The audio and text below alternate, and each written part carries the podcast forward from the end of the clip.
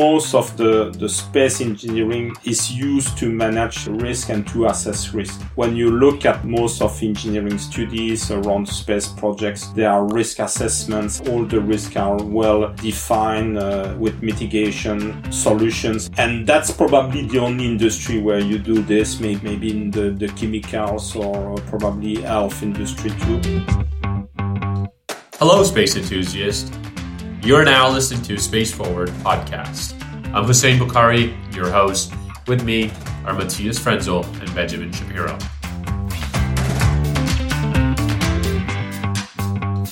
In this episode, we wanted to understand the mindset and the decision tree space business angels are following when they make their investment decisions.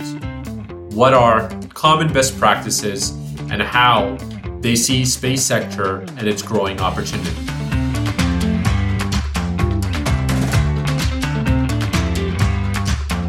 Our guest today is the chairman of EBAN Space, the space branch of European's leading early stage investor network, and co founder of the Luxembourg Space Tech Angels and Maana Electrics. Fabrice Testa, and an aerospace engineer by training, is a Luxembourgian space business angel, serial entrepreneur, co founder, and chief financial officer of Maana Electric which aims to be the utility company of the solar system and building solar panel on the moon. Fabrice is a shareholder in the Space Angels and as a mentor, coach, and several other roles, he has supported startups to scale their ideas. So let's get started on the episode. All right. I have a lot to say because you have done so much. So I'm very, very curious as to would you would you like to give us a, a bit of an introduction? You have been a chairman of EBAN Space. You're a Luxembourgian business angel, serial entrepreneur, co-founder and CFO of uh, Maana, uh, and that's a very very cool name, well, just to me because uh, it, it means something very special to me and uh, you're the head coach of Space Cohort Edition 9 of the Acceleration Program. I'm very, very curious as to why did you make the transition to space? Yes, uh, thank you uh, for for inviting me and for and for the question. I, I had a passion for space since my early age, uh, and probably as far as I remember, you know, I was a big fan of Star Trek uh, of course Star Wars, but uh, probably Star Trek was uh, for me, uh, yes, uh, my preferred, let's say, uh, series. Uh, you know, with Captain Kirk, adventures, etc. Yeah, I, I, think from an early age, I, I, wanted to go to space to be an astronaut, and I remember that.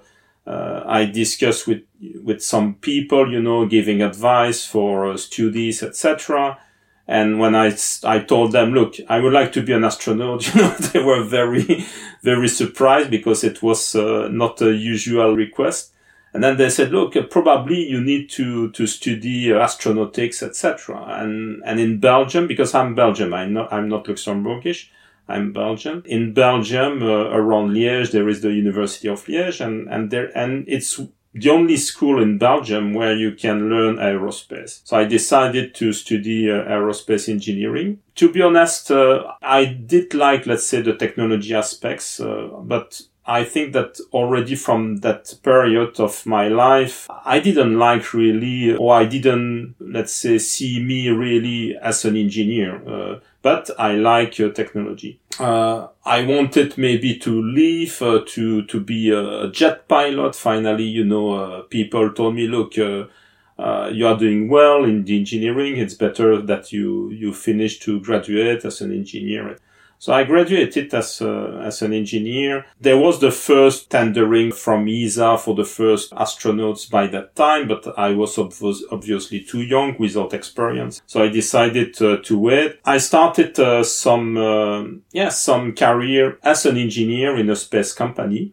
Uh, and we were building uh, optomechanical instruments uh, for many experience, scientific experience. I did this two, three years, but yeah, it was not really my stuff. So I decided to transition to to business and entrepreneurship. Yeah, quite very soon I created my first company. It was uh, in the multimedia uh, field. We were mainly uh, building interactive systems, so not really websites.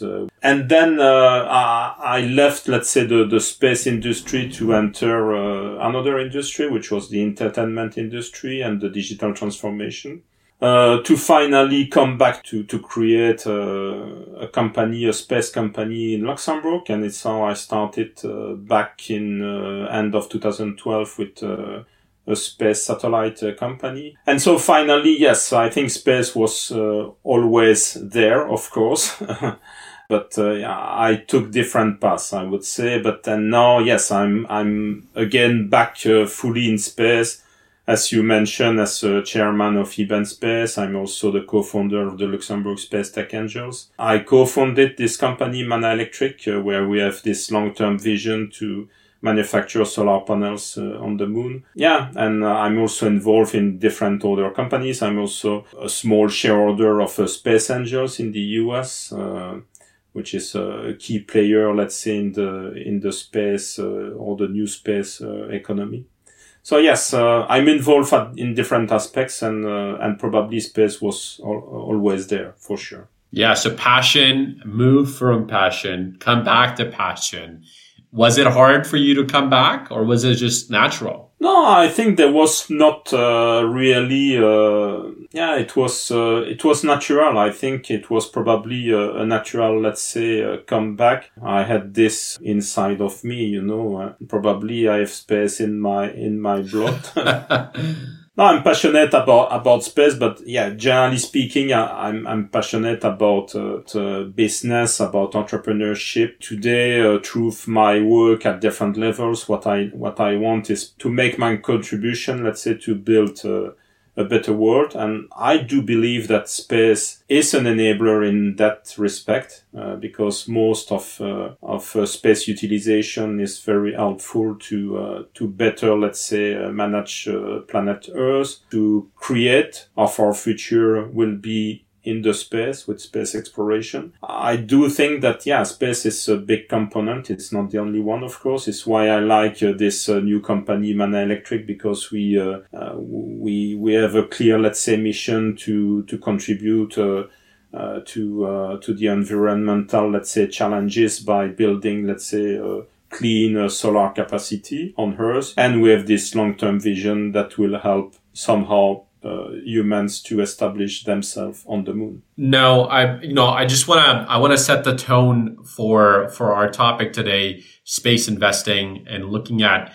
the fundamentals of of this. Very curious to hear your thoughts on when we put space market into phases. You know, do you believe that it follows a similar logistic growth curve like the IT industry did late in the late 70s and 80s and 90s. And to name a more recent example of that curve, the buildup of artificial intelligence and you know the, the the hype around artificial intelligence from just maybe five years ago. Do you think it follows that curve? I think that uh, there has been always investment into the space uh, industry, uh, of course, at different levels. I think the what has changed probably in the last 10 or 15 years in the space sector is that a lot of private money has been injected into the space industry. During years and years, it was, space was mostly funded thanks to public. It's still heavily uh, public funded, of course, uh, space uh, research and and space challenges. But we have seen, yeah, the arrival of uh, new players and, you know, mostly these uh, billionaires, uh, Elon Musk, uh, Jeff Bezos, Paul Allen, Richard Branson. I think they, they created a new passion for space. So I think we, we should be thankful to, to them because now space is sexy again and and a lot of money has, has flooded through uh, to space thanks to them because they they made it attractive again. A lot of young entrepreneurs are dreaming ag- again about space. It's how the the rise of what is called the new space came.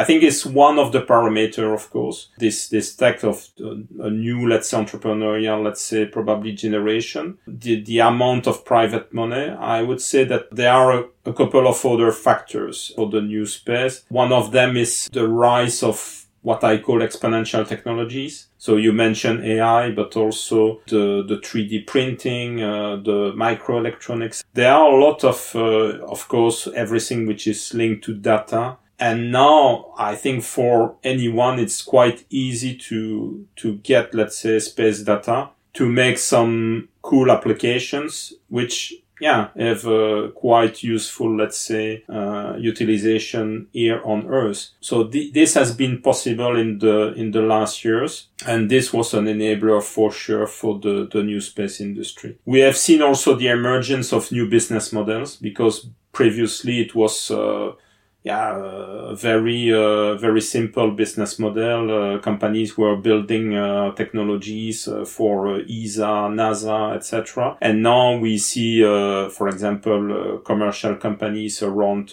this this data analytics things. We see companies around space tourism. Yeah, even now for the the space debris removal, etc. So there are a lot of new business models that are emerging. This this is what and of course in the in terms of uh, launchers uh, we have seen now companies doing uh, launch for uh, yeah for better prices. Uh, of course SpaceX but uh, we can see Rocket Lab that announced recently a SPAC you know like like an IPO all this contributes to the emergence of, of the new space industry. But I think humanity has always invested in space because probably uh, it's a natural, let's say, move of uh, of the human nature to always go beyond. And after the discoveries of everything on Earth, yeah, the the new frontier is is for sure space. So it's why probably there was always this uh, this willingness to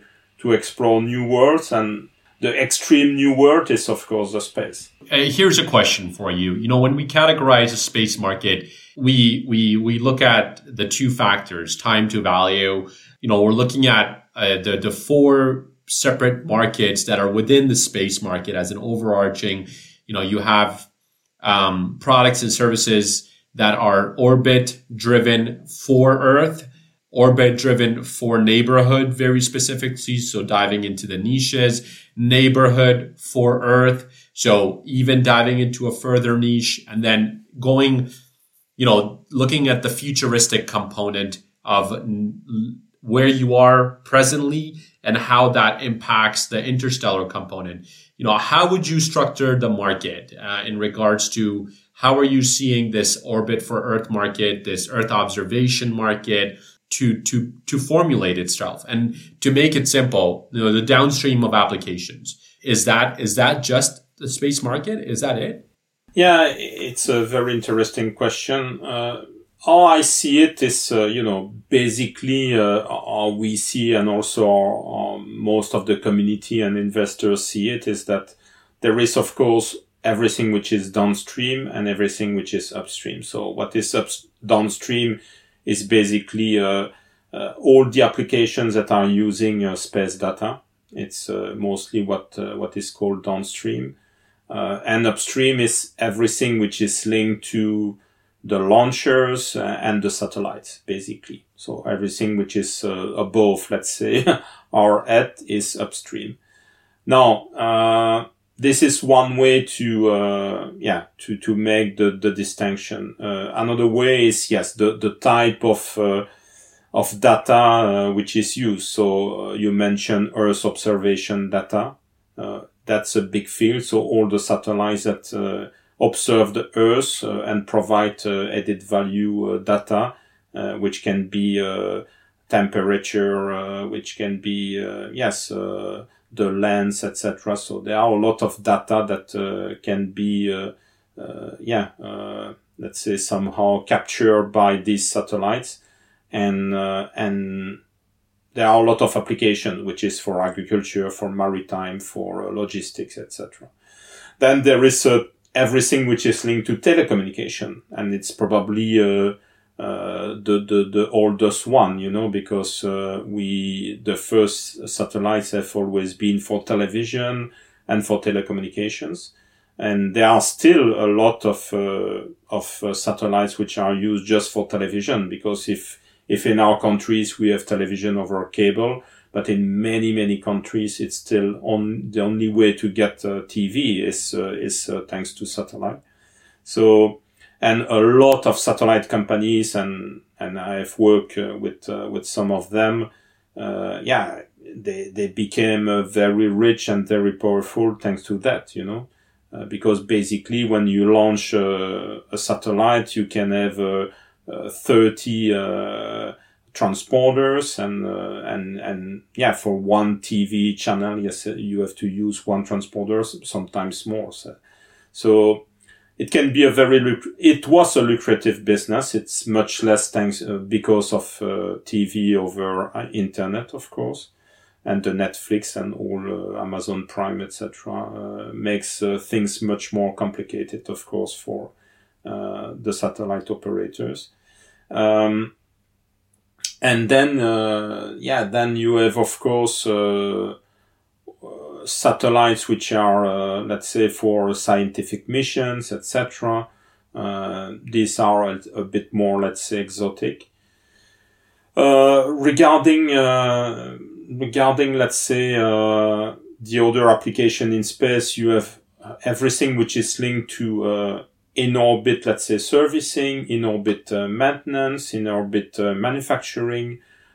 this is a very growing field uh, that most, let's say, investor consider that this is something uh, where uh, we should invest much more uh, because it's going to grow more and more. Uh, even if the cost of the of launching uh, satellites has decreased a lot, and mostly thanks to SpaceX, it's still expensive. So if you have an ability to manufacture in space, it's it can be huge savings.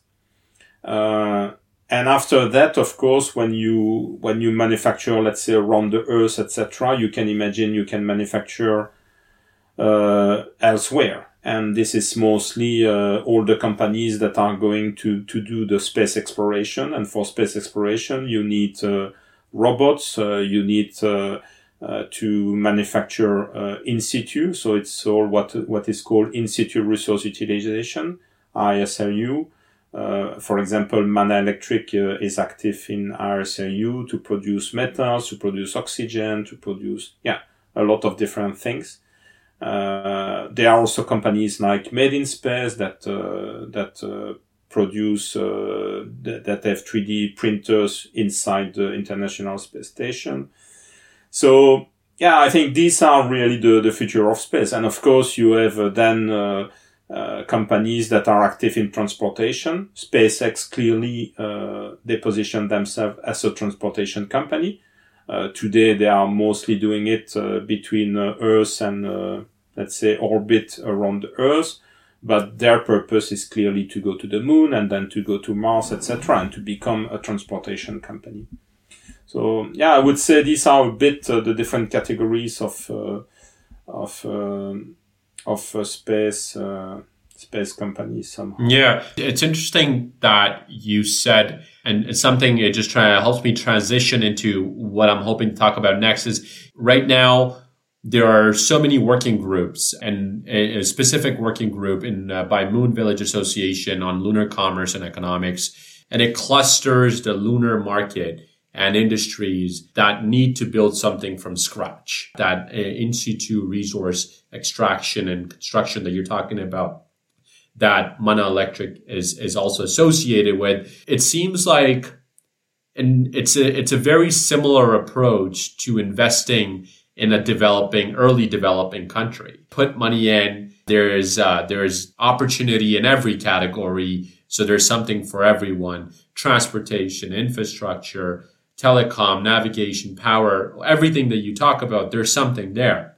So based on your knowledge and uh, you know, you know your experience what are the first things to do in which order? You know in other words what are the early segments of the market that need to grow uh, that investors very specifically need to look out for need to invest in? And then how does how does the chain begin actually yeah i think it it really depends from one investor to the other. I mean, uh, I know some inv- some space investors that they only invest in downstream applications, so they want just to to invest in uh, yeah applications uh, uh like I mentioned for uh, logistic, for maritime, for uh, agriculture, etc. because there is a, a very let's enfin, a near term let's say market, of course uh, so they see uh, they see uh, potential revenues at let's say reasonable horizon horizon, which is not the case with let's say more futuristic projects. How I see it from my perspective is that yeah, it depends if you are, let's say, in passion to, to get back somehow your money, uh, and also how much you can risk about your money. Uh, but if really you are a, a, true space enthusiast and you want really to contribute to building uh, the new, uh, the future of humanity and the future of space, then in my opinion, yeah, uh, investors should invest more into uh, in-space manufacturing and into the space exploration. Because if tomorrow we want to have people that live, work, enjoy, let's say, uh, their everyday life into space, we need to build the infrastructure.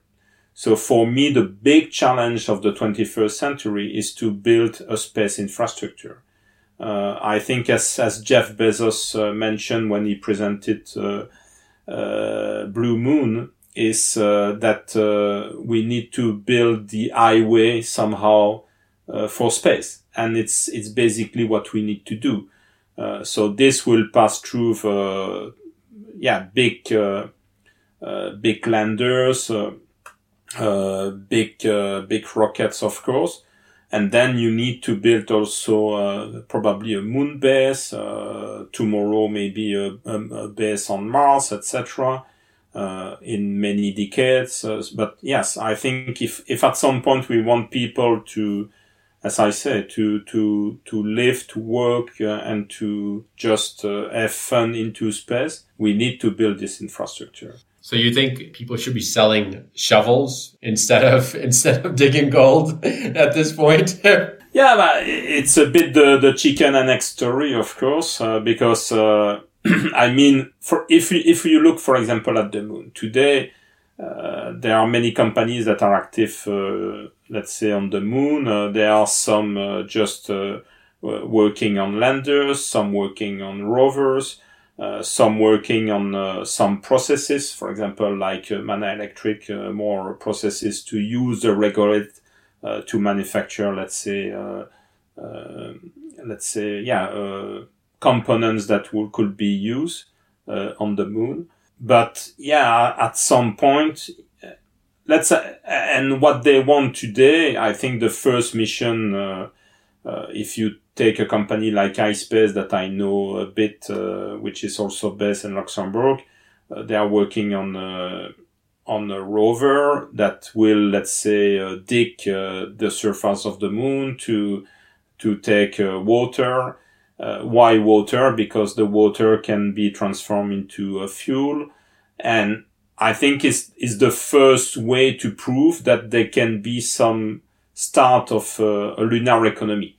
Uh, because at some point, uh, the public uh, agencies can fund partially, but they will not be able to fund indefinitely. So they, all these, let's say, uh, space enthusiasts and space pioneers, they need to to show, and if you if I take your analogy, that there is some gold under the surface of the moon, and and if they show that there is some gold, then they can probably attract uh, more, let's say, people uh, that will, uh, like in the gold rush, you know, uh, some show that they were gold. So then we, they start constructing uh, cities around the, the gold mines, etc. Uh, and yeah, and then you, you start to have an economy, etc. And I think it's a bit what, what could happen on the moon because there is really a gold, I think, uh, which is probably water initially and then some other metals. but we need first to extract and to demonstrate that there is really the opportunity to use it. Uh, so unless this happen, I think, yeah, probably the rest will not follow. One of the things that we're looking at is the problem that a lot of VCs, business angels uh, encounter is this problem of a fast growing niche um, in in a non-obvious way. So you know the niche market automatically becomes bigger uh, just because more people are willing to solve the same problem. And and it grows by a certain percentage. And what we have found is that it's 20% a year that it's growing at that rate because what we're trying to figure out here is that it it becomes harder for companies to scale uh, to be able to address the, the total addressable market and the services that they're selling become too saturated. So what are some of the scaling drivers do you think as a business angel that are able to have the similar transport capabilities and the frequency of resources and the humans to orbit and beyond, as well as building in space manufacturing, which needs raw materials, as you stated in your previous comment. Yeah. So how, how companies can scale, what are some of the factors of scaling um, that business angels are, are, are reviewing, are looking at, uh, VCs are looking at, because each investment thesis, as you said in the beginning, is that each individual's uh, investment thesis or each company's investment thesis is dependent and it's a variable of their approach and what they're looking for. How much risk is attached to that? So very curious to understand your opinion as to are there any factors that are sort of transient throughout the entire value chain? Or do you think that it's it, it moves? Yeah. Uh, i think in terms of scaling there are some uh, internal factors and external factors. So of course external factors are you uh, um, are you on a on a market uh, which potentially is very big, uh, where maybe uh, there are little entry barriers, etc. And so basically you can scale because you have a strong, let's say, business model. I think this is a general comment which is val- valid for all companies, which are space or non-space. But clearly, when when you look at space, uh, the downstream uh, companies uh, have of course generally uh, a much bigger uh, facility to scale than companies that uh, yeah are going to make deep exploration etc because uh, because also of the amount of funding that are required you know? If you if if you are a company building a, a moon base for example or moon habitat yeah, you need first to go uh, on the moon and to build, etc. So it costs a lot uh, of money. So the scaling uh, ability is of course much less than if you sell uh, uh, data uh, for the maritime sector or the aviation sector, like Spire, for example. So I think that's the, the first parameter. I think is is mostly what are the, the external factors. The, the, the internal factors are more linked to the yeah to the organization itself. And as an investor i think it's also very important to look at this. Uh, what are the what is the team? Is the team well organized? Uh, are the the the responsibilities among the team clearly defined? Is is there a clear alignment? Uh, is there enough let's say uh, execution within the team, etc. I think this is of course very important also in terms of scaling because some com- some uh, some founders uh, are very good, uh, let's say initially to create the company and to uh, to build, let's say, uh, the early company. When when the company start to be uh, bigger and bigger, uh, for some founders it becomes another story, and they are not just prepared for that. Uh, some are smart enough to to get uh, people that have this experience to manage uh, much bigger companies, and they put them on board. Uh, some founders they don't want to share somehow their power, and for me that's uh, that's a mistake. And so they try to do it by themselves, but they just have don't they, just don't have the experience to do it. Uh, you know, running a company of uh, five or running a company of two hundred, it's something which is completely different.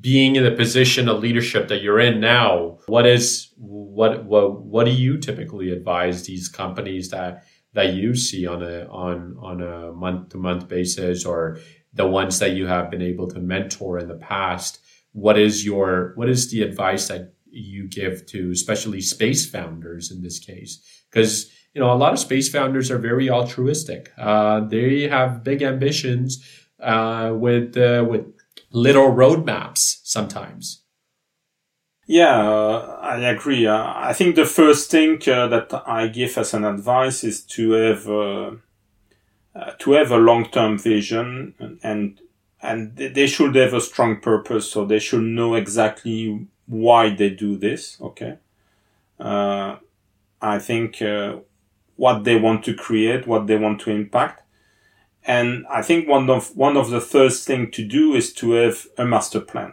and I always like uh, people that have uh, a master plan. What I call by a master plan is that they know, okay, this is what I'm going to do. This is how I see the company. So in five years, I will be uh, this size of company. I will have raised so much. Uh, this is where I want what I want to achieve by then, etc. You know, uh, and they have the clear milestone in mind. You know, uh, for example, in my case with Maana Electric, when I met uh, the the founder uh, of uh, the company, Joost van Oosten, uh, he was pretty young, but he qu- was quite mature, and immediately he presented me the master plan, and I like it very much because it was super clear, and to be honest, we are just following the master plan today.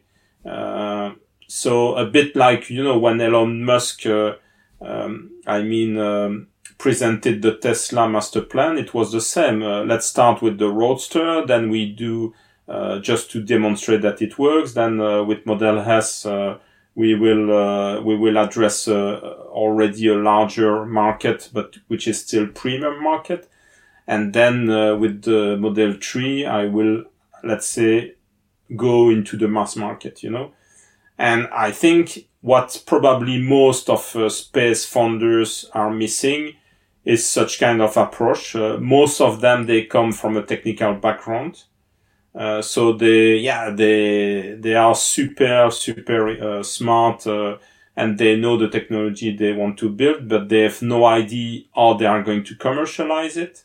Uh, they don't have a clear view of how they are going to go there and what will be the the different as I, I said the milestone the different steps that they will have to to take so my advice is that they should have around them people that are probably uh, experienced and that can help them uh, to somehow materialize uh, their vision uh, and from just an idea to materialize it into yeah, some breakthrough venture. I think that's that's probably uh, what uh, what they need to uh, to to to see and to approach it. Is it's not a one man show or even uh, a, a several men show. I think it's really to build a team. Uh, and in the team, you must have different uh, div- diversity of people and background. Space industry itself and space companies are looking for long technology roadmaps because of the complexity and the amount of hardware that is involved. Should these companies be looking at whether they have somebody on their team that has an MBA? Should they go and do an MBA and then start? Should they should they buy the products from the value chain? Should they make their products? You know, what are your what are your thoughts on that? I think MBA is is of course uh, interesting studies. Uh, I don't think that it's mandatory to have MBA. Uh, uh, as I always say to the startup, you know, the the basic of a business have not changed since the early age of humanity. You know, what is a business is that uh, you uh, you provide something which has value to some people because uh, you are just filling a gap. Uh, they they need something, uh, and if you can provide what uh, what they need, you just you will just sell to them. You know. And of course, in order to sell it, you need, of course, to eventually produce your product or your service. So you have some costs which are associated to that. That's the basic of the business and they have not changed. And so coming back, let's say to the first principles, which is, I think is a, a red line uh, among, let's say, uh, this podcast. I think this is probably, yes, the, the, the, the, the first principles of the business, you know. So what, what is the value that, uh, you want to provide? And, uh, and this is valid for any business. So if you look at, at space and, and again, if we go back, for example, for the moon, what is the value that, uh, that uh, has been, has to be provided and what are the potential customers? And most of, uh, of people active in the space industry, they don't think enough, in my opinion, in terms of uh, the customer expectations. So if if you look, for example, at uh, uh, Alan Christensen work, you know, with uh, the value proposition canvas, etc., the jobs to be done, and I think it's a great model. You know, uh, he, he, he, starts from the principle that uh, every customer they they need to fill jobs, so they have jobs that wants to be done, and and and today they have some uh, some pains to, to get these jobs done and they've also gains that they expect. So I think every entrepreneur, in my opinion, should approach their idea from that perspective and see, okay, I have this target customer.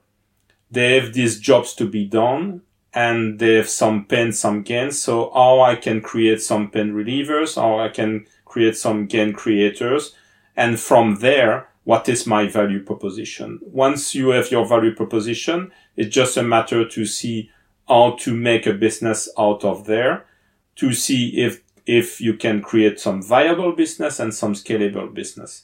And, and that's, that's, in my opinion, the process that every entrepreneur should follow.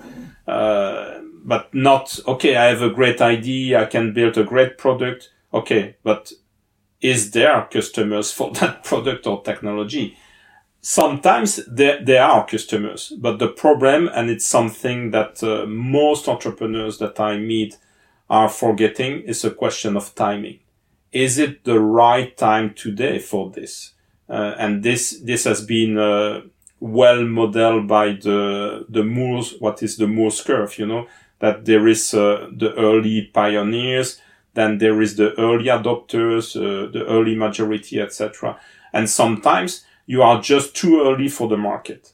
So if you, again, if I look at the moon, today, is it the right time? Is there companies that, yes, there are a few companies that have an interest. Uh, I mean, some big corporate that have some interest probably, uh, but they don't want to make the first step. So they want some others to take the first step when it will be demonstrated they will they will uh, let's say probably buy. So on the Moore's curve, they are more maybe in the early majority, but they are clearly not the the the pioneers or early adopters. Uh, and today on the moon, the pioneers and early adopters are crazy uh, entrepreneurs uh, like iSpace, Maana Electric, etc. And agencies like NASA with Artemis program, like ESA, etc. These are really today the, the pioneers and early adopters because the, the other ones, uh, they are just not ready today. So here's a question. I mean, you talk about pioneers, but these pioneers need a level of funds in order to continue support um, the vision that they have that they're possessing. So in that case, typical time frame that we've noted is between eight to 10 years in between when the funds come in and then when the product is actually out there in the market, actually doing something. There is a gap that, that we have found that the number of grants and and government funding that goes into a lot of these pioneer focused uh, missions is significantly higher than the number of VC and private funding. So how how can VCs and business angels address this gap? You know, what are some of the what what kind of technologies in the space field in the space startup uh, need to exist in order for this gap to sort of minimize itself? Yeah, great great question. Um, I think it's complicated for investors today for sure because as you mentioned probably uh, if we if we look at uh, upstream and uh, space exploration yeah we are talking probably like you mentioned between 8 10 years if not more. So for most of the VCs it's very complicated and simply and for the audience to understand why? Because uh, the VCs uh, it's a very particular let's say model you know? Generally they they raise uh, what what is a VC? is a venture capitalist. How they work is that they raise funds from limited partners, so it's uh, institutional, let's say, uh, uh, investors that invest into a fund that is, uh, let's say, uh, created by this uh, venture capitalist and what and managed by, by what is called the general partners of the fund. So they raise money. And when the, the, the, the money is raised, generally they invest during three to four years. And then they, they have a, a duration generally of the fund, which is, yeah, some, something around 10 years. So for them, they need to bring, let's say, of course, some, uh, some results to the limited partners within that period of time and mostly why? Because of course they need to to to to to give uh, some return to their investors. Uh, but also for most of them if they want to raise another fund they need to show some good results. Otherwise they are they are seen as a bad let's say VCs and and they will not be able to to show a good track record and they will not be able to raise another fund. So for all these reasons their their period where is where they are expecting returns is pretty limited. And it's true that for them, uh, space exploration is very, very difficult for them.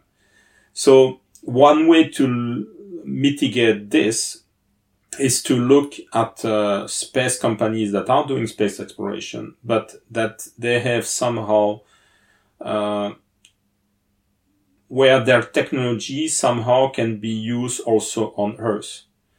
Uh, so when you have a kind of hybrid or dual model where you, you pursue this long-term vision on space, but you have at a reasonable time frame uh, some revenues that you can generate thanks to the technology you are building, but for example on Earth or, or on space, but for example uh, in uh, let's say low orbit, etc then uh, then you have um, you have a more let's say attractive business model.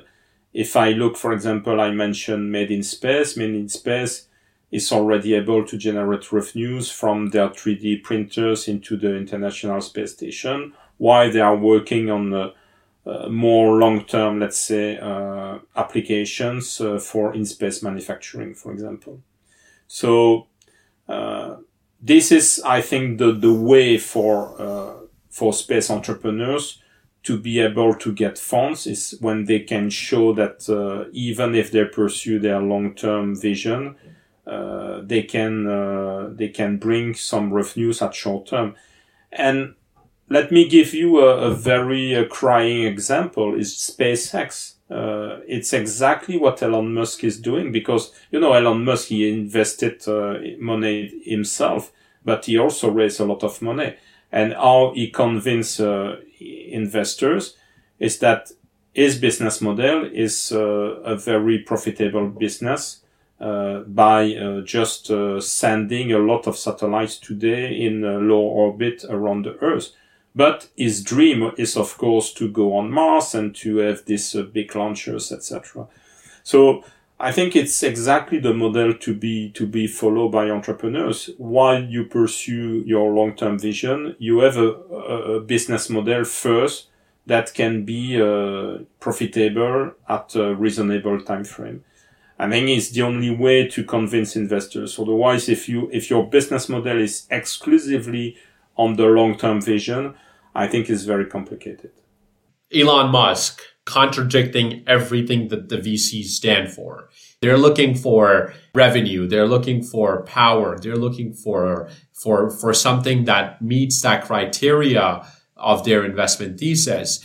Now, do you think that they, by they, I mean the billionaires are the outliers here? Is that, you know, the larger, they are changing the way that the market investments are made? No, I think the, the only difference is that, uh, of course, when you are a billionaire, you, you can invest a big portion of your funds into, uh, into the, into your companies. So, of course, this somehow, uh, gives some, uh, how to say, uh, some, uh, some guarantee or some, yeah, it, it reduces somehow the, the risk for the investor because and, and this has always been you know in any business uh, when you are an entrepreneur if you invest funds yourself in your business an investor will have more willingness to invest into your business because you are risking your own money. So it shows that you are really believing in your business. Uh, if you are a founders and you and you ask I don't know uh, 10 million for example to a to a VC, but you you don't invest you invest just uh, zero or or one thousand. I mean, yeah, if I'm an investor, okay, I give you ten million, you just invest one million one uh, one thousand, so you, you don't really don't want to take risk. Well, of course, maybe they don't have the money to invest, and most uh, young entrepreneurs they don't have money. They've they have their energy, they have, they have a, a lot of uh, ambition, they, and, and so this is really what they bring into, into the venture, of course. Uh, but yeah, I can, I think in, in the case of these billionaires, the fact that of course, uh, one can invest, uh, like Musk, I think he invested into SpaceX 100 million or something like this.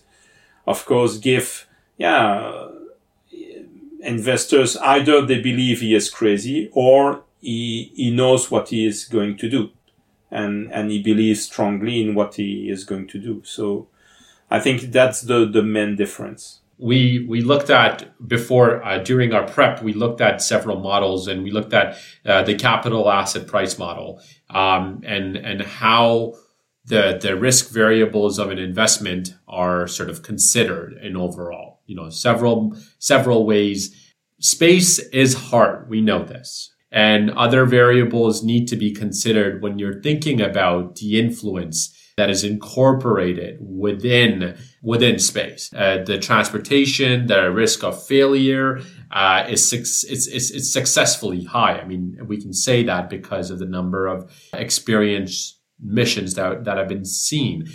80%, uh, according to 2020 Q4 Space Investment Quarterly Space Capital, 80% of investments in the last 10 years went to space applications. And mainly, most of them have been downstream, you know, EO, GNSS, telecom, which I'm sure you know.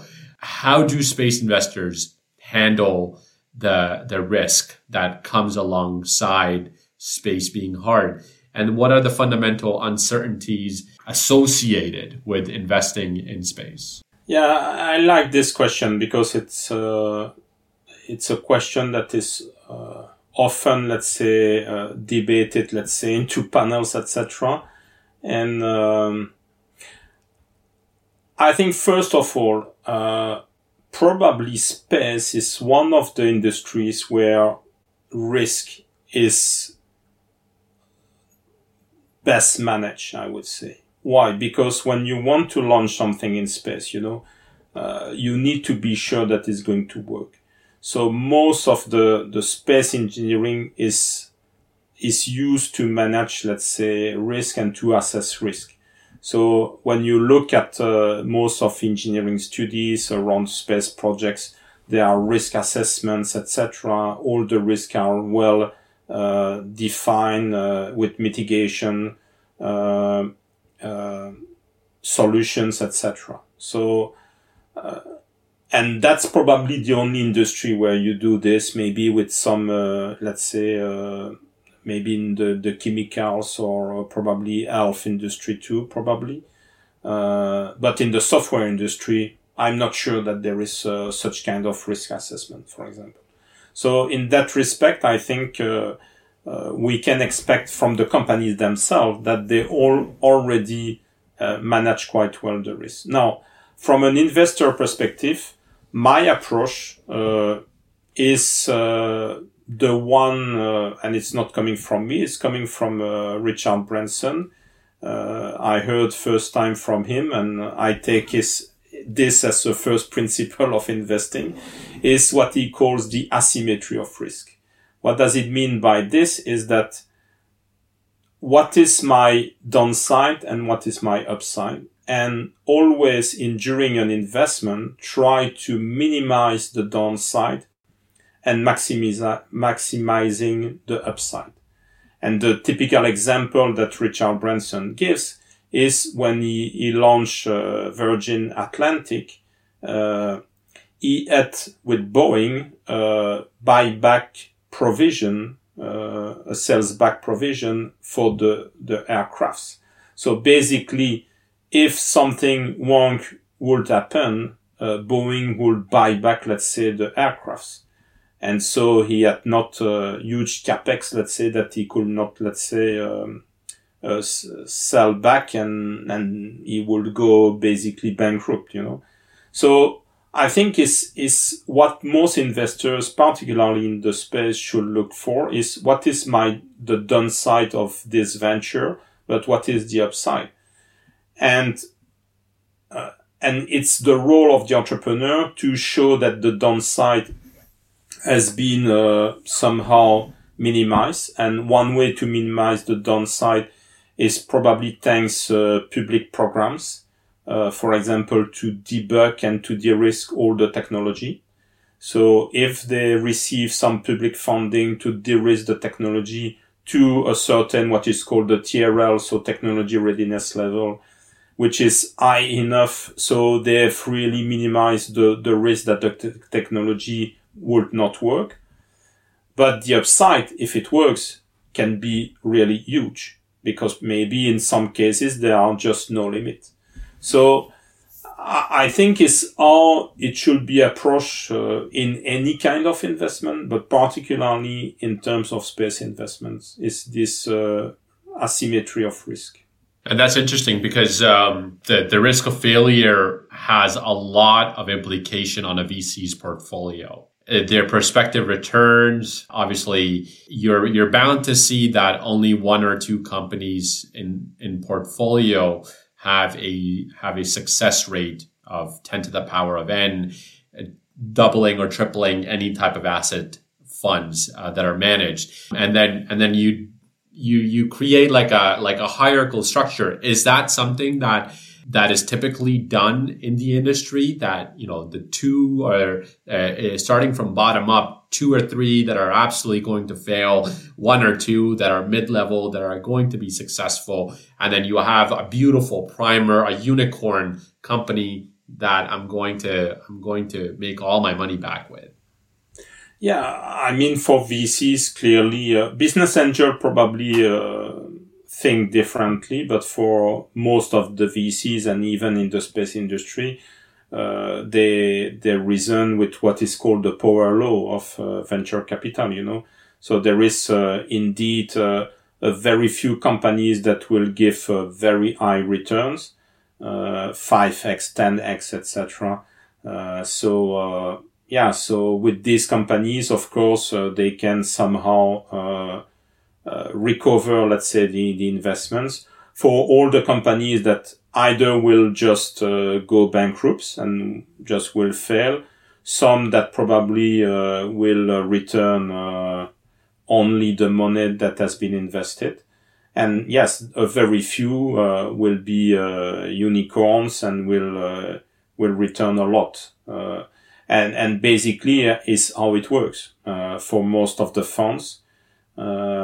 So the, the, it's it's a very tough business, you know, to be a VC because you need really to do a few investments and to select very carefully the companies hoping that one of them uh, that you invest per year because it depends but some funds they invest between uh, just two uh, to five some uh, maybe sometimes uh, up to 10 companies per year. And they have really to select uh, the few ones that they believe can re- give this multiple let's say order of magnitude return. Um, and you know most of the venture capitalists they receive probably uh, 2000 if not more let's say uh, projects on the table. And they have to select uh, in one year and they have to select uh, 5 to 10 that have this capacity probably to uh, to return a lot. So it's it's a very difficult business uh, and and yeah you you need to look at what i call let's say the the four T. The first one is the technology. Is there a great technology or great idea, etc., that solve a real problem? Then the, the, the other T is the, is attraction. Uh, is there a potential market uh, behind, which is big enough? Uh, we already discussed about this. Then the team is, is the team able to, to, to do it and to execute uh, flawlessly, uh, the plan? And the final T is the, the time to market. Is it the right time for this? Uh, will, will they be able to, uh, to, to get uh, into revenues, uh, quick, fast enough? Or will it be too long? Um, I think these are the quick, the key questions that uh, any investor should look for uh, before investing. Yes.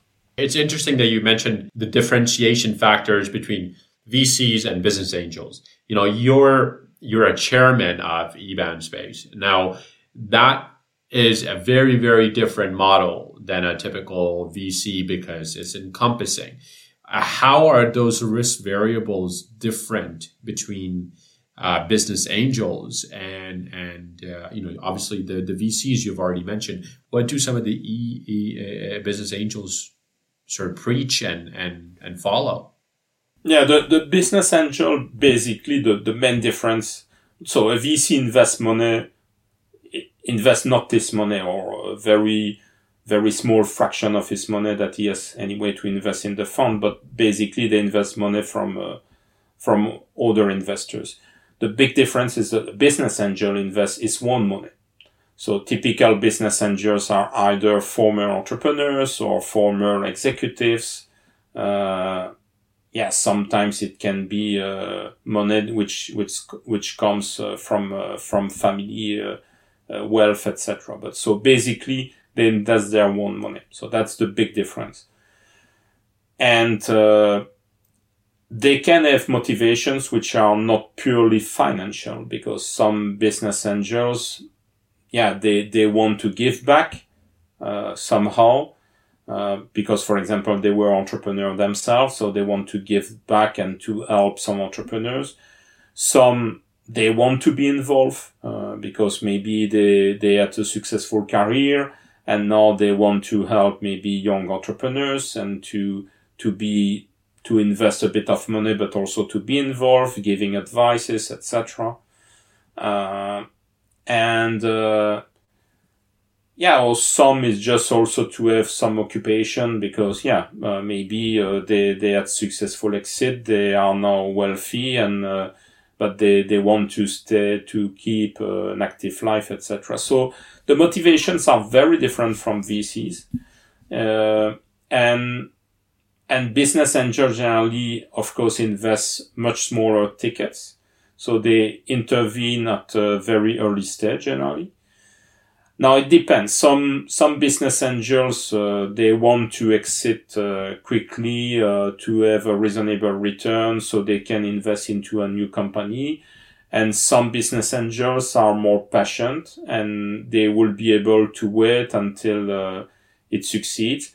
Of course, one big issue of business angels is that uh, since their resources are limited, it's that over time they they may be diluted. So they basically uh, because other investors invest somehow uh, for the money they have, uh, they have uh, proportionally, let's say, less of the company. So over time they have less. But if they are patient enough and if hopefully they can help uh, the, the, the funding team, and if it's successful, sometimes it can lead, let's say, to a very successful exit. So for them, it's a, it's a good investment uh, anyway.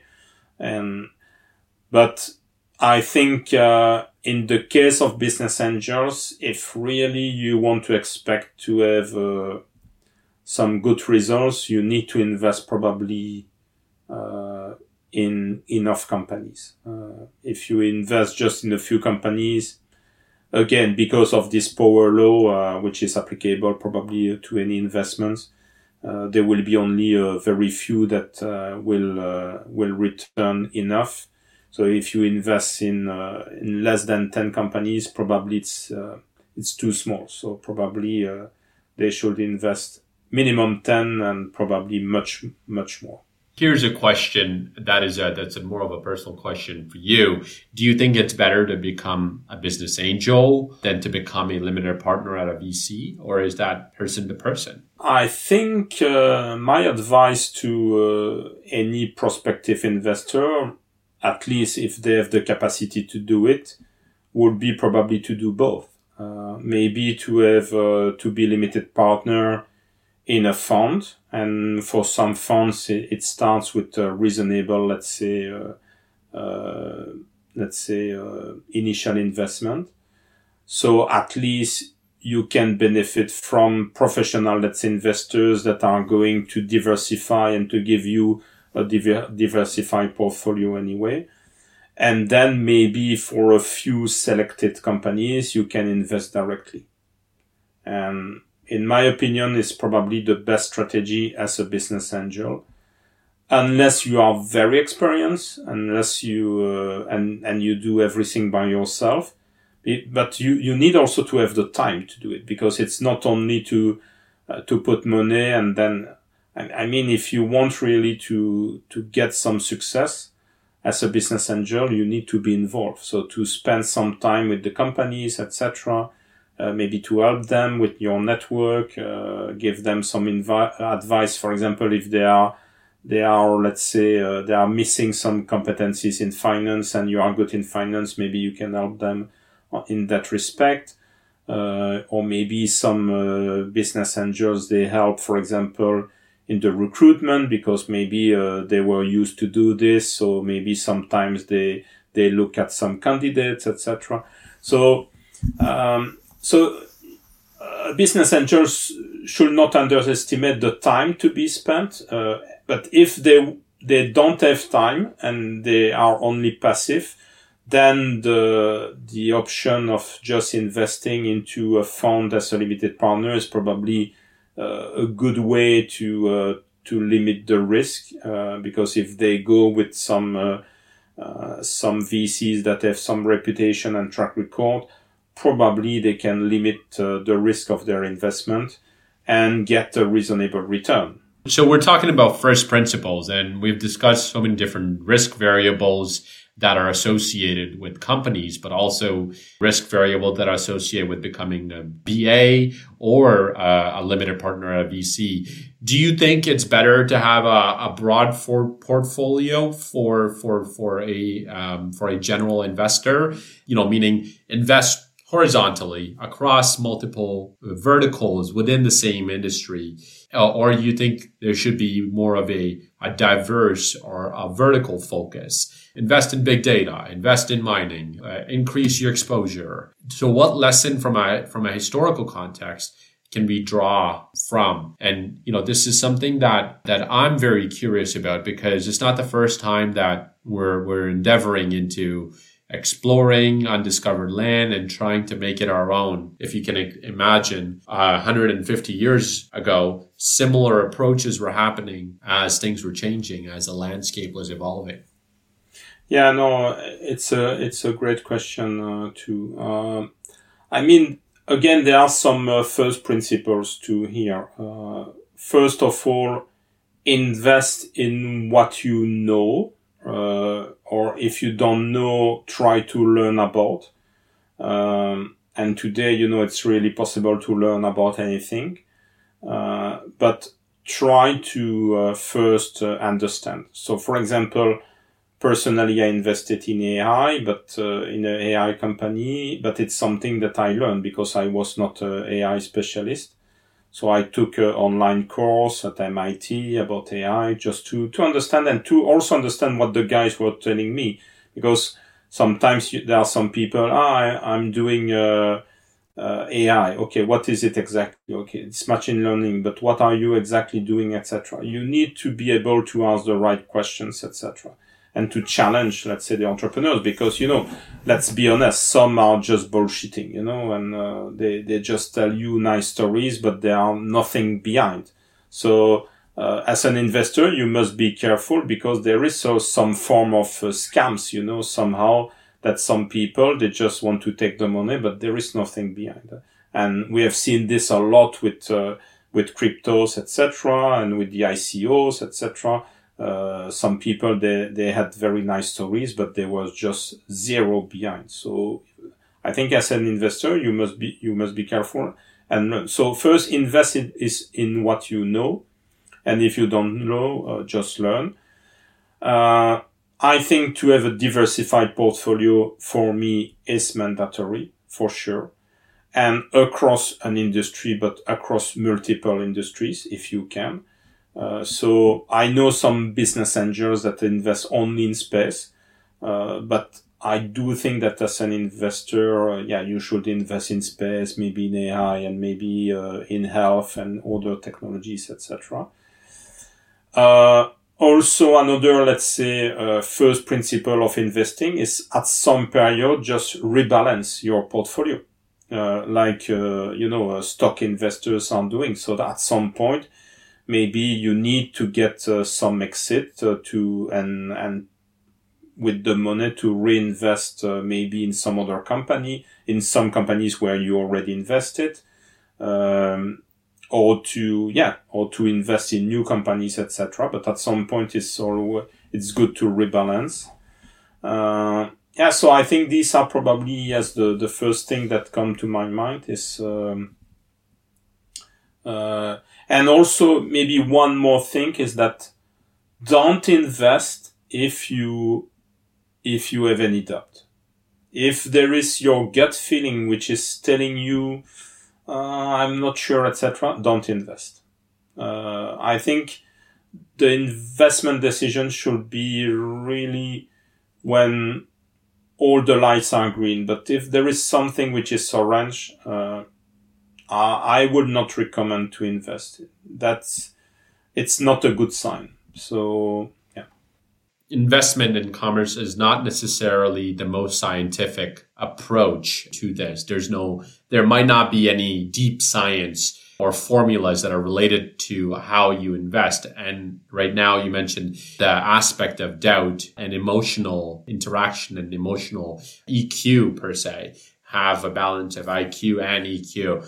I'm very curious to hear your thoughts on uh, how can a person increase their chances of finding that outlier? Is it through investing and spreading that risk, or is it uh, the alternative, which is uh, in this case, uh, invest in what you know, like you said, and um, see where opportunities opportunity comes to exit. Yeah, of course. I think investing, of course, is not, uh, in my opinion, considered as a scientific, let's say, field uh, of study. Uh, now, there are some rationales, of course. You know, you, you, you, you, you can look at uh, the financials, calculate, let's say, uh, the valuation, and there are some, uh, let's say, mathematical models for that, like discounted cash flows, etc. So, I would say there there is some uh, science and some mathematics, let's say, behind for sure. But ultimately, yeah, most investors probably they make their decision on a series of uh, factors and parameters that I mentioned before, like uh, the team, the technology, the market, uh, the time to market, etc.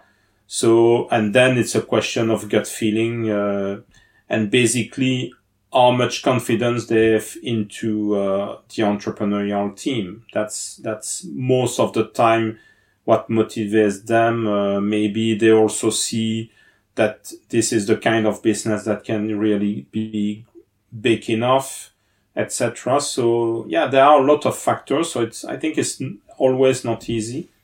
Now, uh, should an investor invest, let's say, a lot or or be more picky, I think that it's better to be picky and to really study before each investment than to just uh, spread the money everywhere, etc. I I will not recommend this approach. I think for me, it's best it's best to study. Uh, and you know, like uh, Warren Buffett uh, lesson, you know, that he, he is sometimes just studying uh, during one year to do just one investment. Why not? I think it makes sense at some point. Uh, unless someone is really in a hurry to deploy the funds. Uh, but otherwise, uh, I would recommend to take time to, to, to get the right opportunity and, and to really have confidence in the funding team, in the business model, in the market.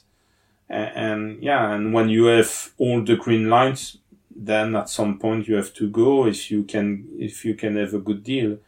Uh, but it's probably not uh, a business where, uh, let's say, um, uh, you can take a quick decision uh, based just on uh, uh, instant, yeah, instinct, uh, instinctive, let's say, decisions, etc. I think it's something where you you need to really weight uh, all the parameters, etc., and see, okay, is it really something that is speaking to me?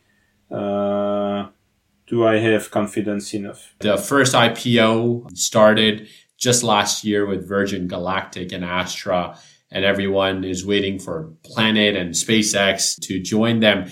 But there's now a new shortened path that has been created uh, and exits are becoming more and more, you know, they're popping up like flies everywhere. What are kind of empty company containers full of money waiting to buy others who are not listed? You know, I'm very curious. How would you interpret this trend of the lack of maturity in technology and actual readiness levels and the way that these SPACs are now being concluded and being funded? I would say uh, from time to time, you know, there are always uh, new uh, uh instruments, let's say, uh, that appear uh, like this and creates the the hype. I mentioned earlier the the ICOs. If you remember, it was two years ago, something like this, that there was this hype with ICOs and everyone wanted to make an ICO. Uh, so, um, so raise uh, tokens and, and to finance two tokens. And I think a lot of people they did a lot of money with that. and a lot of people uh, just uh, lost a lot of money with that. Uh, SPACs, uh, yeah, I will not say that it's the same, but it's uh, a new tool for sure. Uh, I think that the companies that, uh, if we look at uh, Virgin Galactic, I think they have something concrete. So it's not like uh, in the case of ICOs where there were a lot of uh, uh, scam companies, of course, nothing behind. because, yeah, of course, in the digital world and, and the cryptos, uh, you can say whatever you want, of course. It's difficult to, to judge if there is uh, something concrete behind. I think here in the space, there is something else. And, and if you look at uh, Virgin Galactic, uh, uh, they have really something uh, which which is concrete. if you look at Spire that announced recently a SPAC, they have also something concrete. Uh, they they have a, real business. I know the founder; he is a very serious guy, etc. Uh, if you look at Rocket Lab, it's the same. So I think there is something behind. So that's uh, that's for sure. Now the question mark might be around the valuations. I mean, uh, but you know, valuation is always a tough topic. Uh, between the, the investors and, uh, and the founders. Uh, so here, how the valuation has been, let's say, um, uh, evaluated, I don't know exactly, to be honest. Uh, is it realistic? Is it not? I, don't know, but I guess that it's it's based on some rationales, probably. And yeah, so uh, again, when you when you buy, let's say, uh, shares of uh, these SPACs, uh, uh, you need just to make your due diligence and uh, be confident into the company and and hopefully that yes, it will it will be worth the valuation that it's announced. You know, it's very interesting. I mean, uh, you said something that I want to point out is that in the in the past, SPACs are old. We know this. SPACs are old. They've been they've, they've existed since the '80s, and there have been SPAC waves throughout throughout the throughout the decades. But the the most recent SPAC wave brought up something very interesting: is the number of investors that are within these SPACs that are celebrities. The amount of money that is that is being pooled to to get these SPACs to where they are, there's no real decent rationale as to why that is happening. You know, as a business angel, I'm sure you're like, you know, this is a big question mark as to why these SPACs are even invest, investing in companies that are not there yet. Why do you think that that might be? Do you think this is just a trend, just like previously, or do you think it's going to disappear? Yeah, I think it's a good question, but uh, the future will will see if it's just a trend, etc. Uh, I, I, think from time to time we, we have such kind of trends. Uh, uh I, I do. My feeling is that uh, probably uh, after that we will we will come back to uh, the reality and the reality for most of space companies is uh, there has been of course a few IPOs but the, the most of uh, the exit for most of space companies is through acquisition. And I do believe that there will be more and more consolidation in the space field. Um, because about everything that we discuss. It costs a lot of money to go to space, etc. So, um, so in my opinion, the consolidation will just continue. Um, and what might be different is that, you know, before there has been this huge, uh, uh, consolidation uh, with Airbus, uh, Thales, you know, all these big players, etc. The same in the US maybe we will see such kind of consolidation among uh, smaller players. So maybe uh, some new space players that somehow are complementary will just merge or join their forces in order to to be stronger uh, because they they they maybe are at different levels on the value chain and so together they can have a more comprehensive uh, offer for potential customers. I, I do think that this will be probably uh, the, the future of the space industry. Uh, and yes, the SPACs, uh, yeah, I don't know. Let's see. Uh, but personally, I don't see a long future for that. Uh, but that's and and that's a good point that you make because it kind of brings up this this this idea that because a lot of these SPACs are happening in in in states, what do you think could be the next hotspot for the next wave of space startups? You know, where do you think that could be? Do you think that's where where the funding is? I'm I'm trying to think about people moved to Silicon Valley because there was a large trend. Where is the next rocket valley or or satellite valley? Uh, you know, where where should an investor look? Where should a founder go? Uh, Luxembourg, Germany, you know, going to the west coast, but uh, going to the east, perhaps China. Um, what are your thoughts on that? I think US uh, will remain a very strong country because it has always been uh, very active into space and there is a lot of money uh, which is uh, invested also by NASA, etc., to support the space companies in the US. So US will remain very strong in the space uh, area for sure. I think Europe is strong and will be stronger and stronger. Uh, the last uh, ESA budget is the biggest one that has ever been voted. so for sure, and there is no new director general uh, Josef Aschbacher, and he wants more to uh, to, to to to follow somehow the steps of NASA with more, let's say, private contracts, etc. So I think this is going to fuel a lot of many more, let's say, space companies in Europe. So definitely, I think Europe is uh, is going to be to be really great uh, at the space level. Um, within Europe, yeah, there are of course some uh, very uh, particularities. Uh, UK has always been very strong. Luxembourg did amazing, let's say, in uh, in recent years, and it's really becoming a very important hub for uh, new space companies. Uh, I will not underestimate UAE uh, that uh, really did uh, did a lot in recent years, and the UAE agency they have very big plans, etc. obviously, they have a lot of money. So I think we we are going to have big surprise also coming from uh, Middle East, um, and yeah, of course we cannot uh, let's say in your uh, let's say Asia for sure. Japan, uh, China, and some other countries, of course.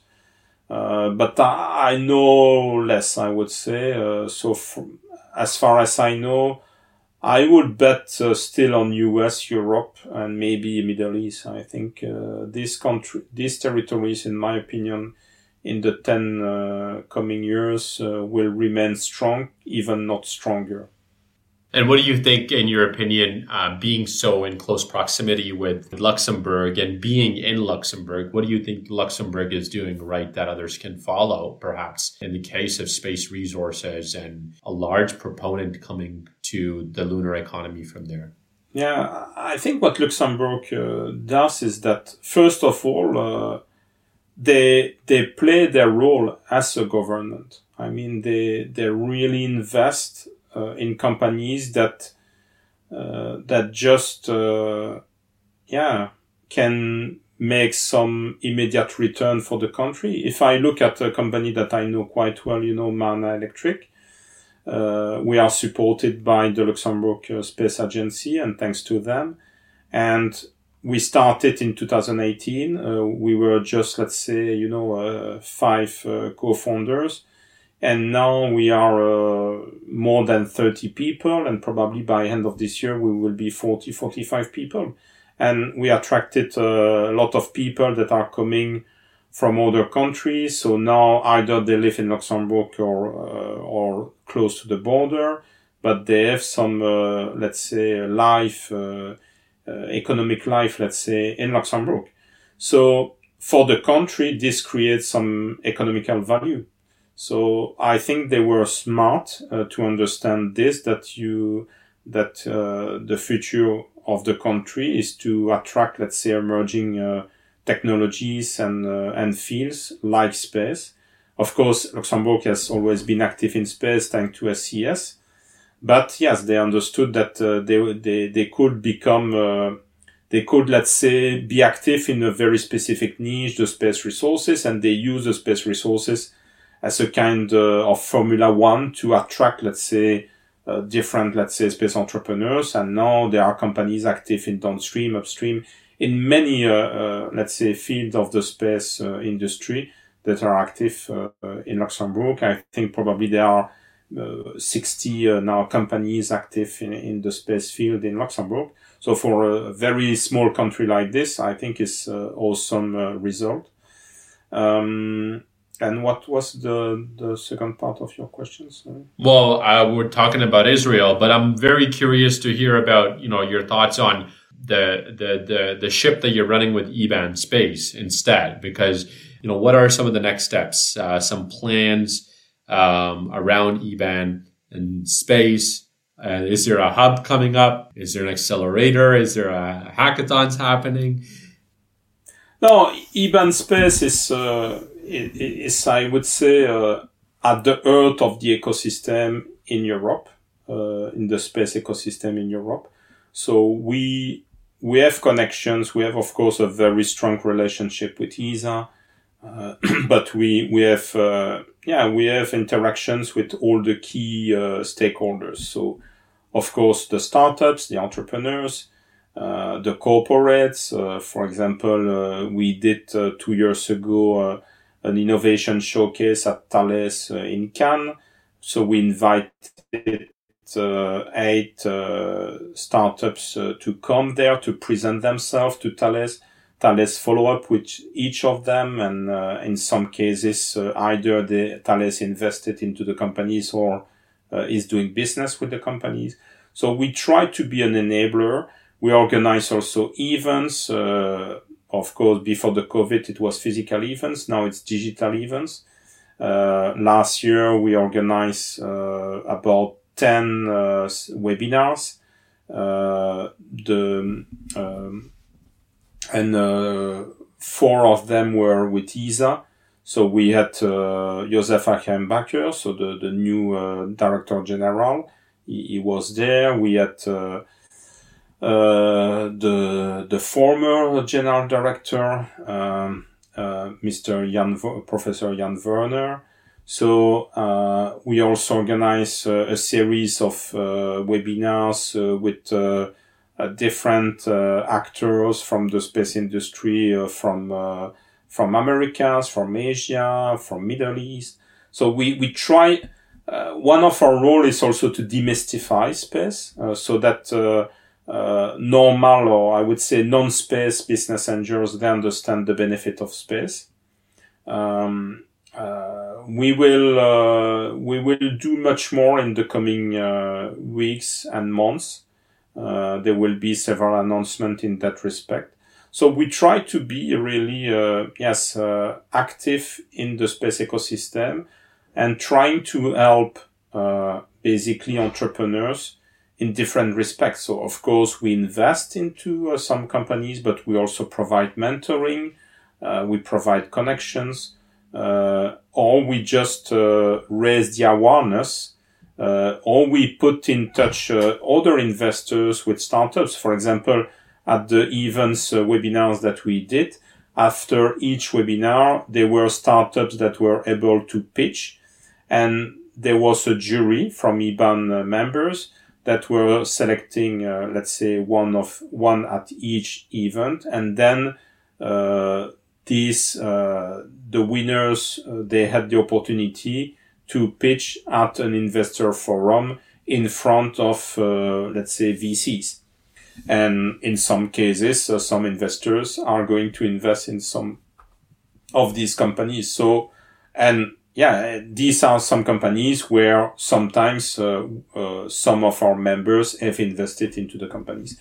So for us, it's a, it's a way also to uh, to catapult or to boost some of the startups we have invested in by uh, yeah giving them a, a, much bigger visibility thanks to our network because we have really uh, connections at very high level. So that's uh, yeah, and, and it's very interesting because the, the, the space community that is related to EBAN is, is quite robust and, and there are individuals that actually understand the ecosystem very, very well. So I'm very curious to hear your thoughts on, you know, what would you, what would you recommend to your other business angels? Should they invest in space? They invest in space and come to EBAN and learn about space? Should they go to International Space University to learn about space? What are your thoughts on that? I think if, if of course some investors, they want to invest, some business angel, they want to invest in space, I think being a member of EBAN Space is probably the best platform for them to be really aware about uh, uh, the opportunities into, uh, into space, uh, and to be also, uh, supported by a group of, uh, individuals and organizations that, yes, are really at the heart of the ecosystem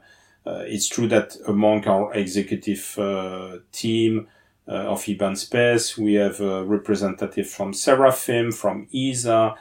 so we have really a well diversified, let's say, um, board, executive team, where, yeah, we have really the, the among, let's say, the, the most, let's say, uh, influential, let's say, people in Europe uh, and even in the US uh, in terms of of space investing. Uh, so yes, I would encourage people to just uh, reach out to me and, and, and contact us and to be part of, of the team. Now, if they want to learn about space, I mean, uh, yes, there are uh, plenty of uh, of online courses, etc. There is ISU, and for example, the, at ISU they have this uh, executive uh, program of one week, which is, I think, uh, if of course the guys they don't have time to do a one year master, there is the one week, let's say, executive program, which I think is a great program to have a general overview.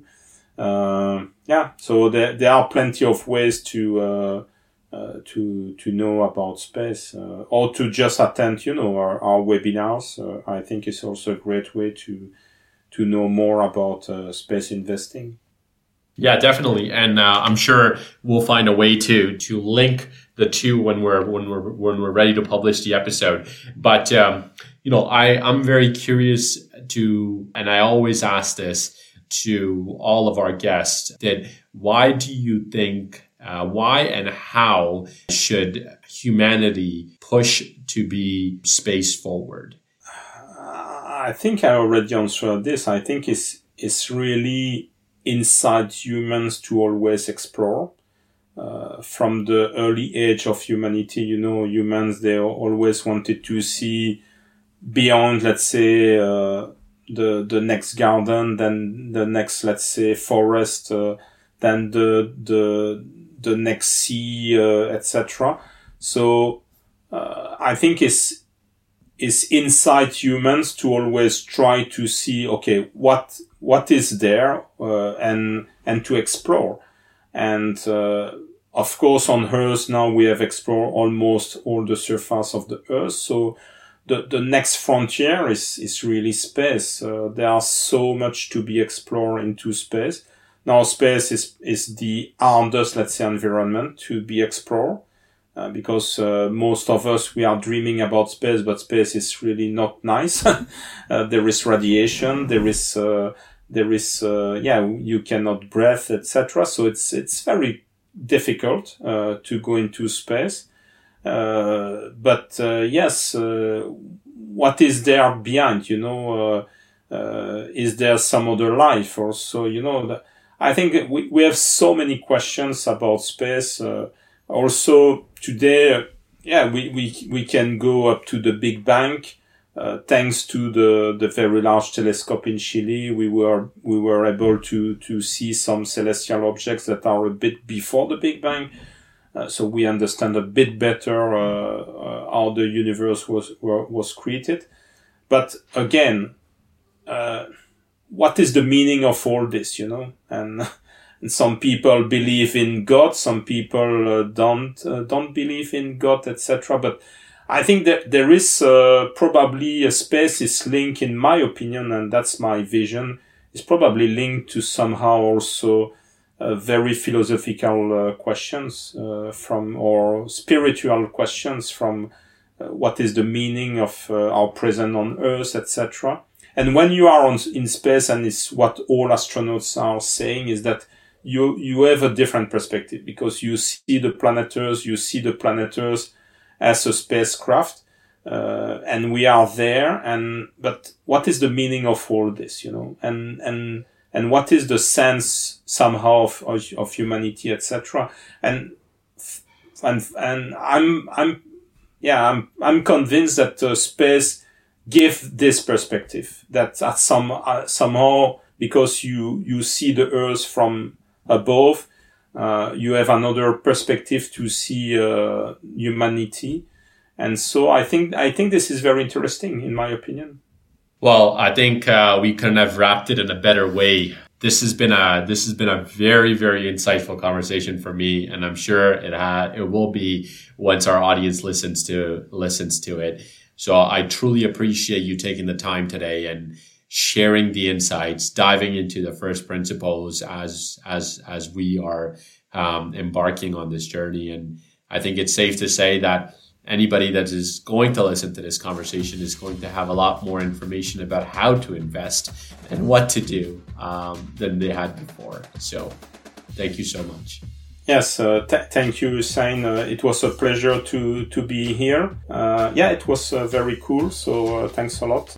I hope, uh, yes, indeed, that the audience will learn something and probably they will have a different, let's say, understanding about about space industry. Absolutely, absolutely. Um, and I think I think it's important to say that you know the stuff that, that you're doing and the stuff that you've done it's been a vital component of why we've been able to have that conversation today. So, you know, thank you for your leadership uh, and, and, guiding uh, the European Business Angels Network, and uh, and of course, uh, can't forget uh, your time at ISU Invest. So once again, thank you so much, Fabrice. Uh, it is it's an honor to have you, and we hope to catch up in the future as well.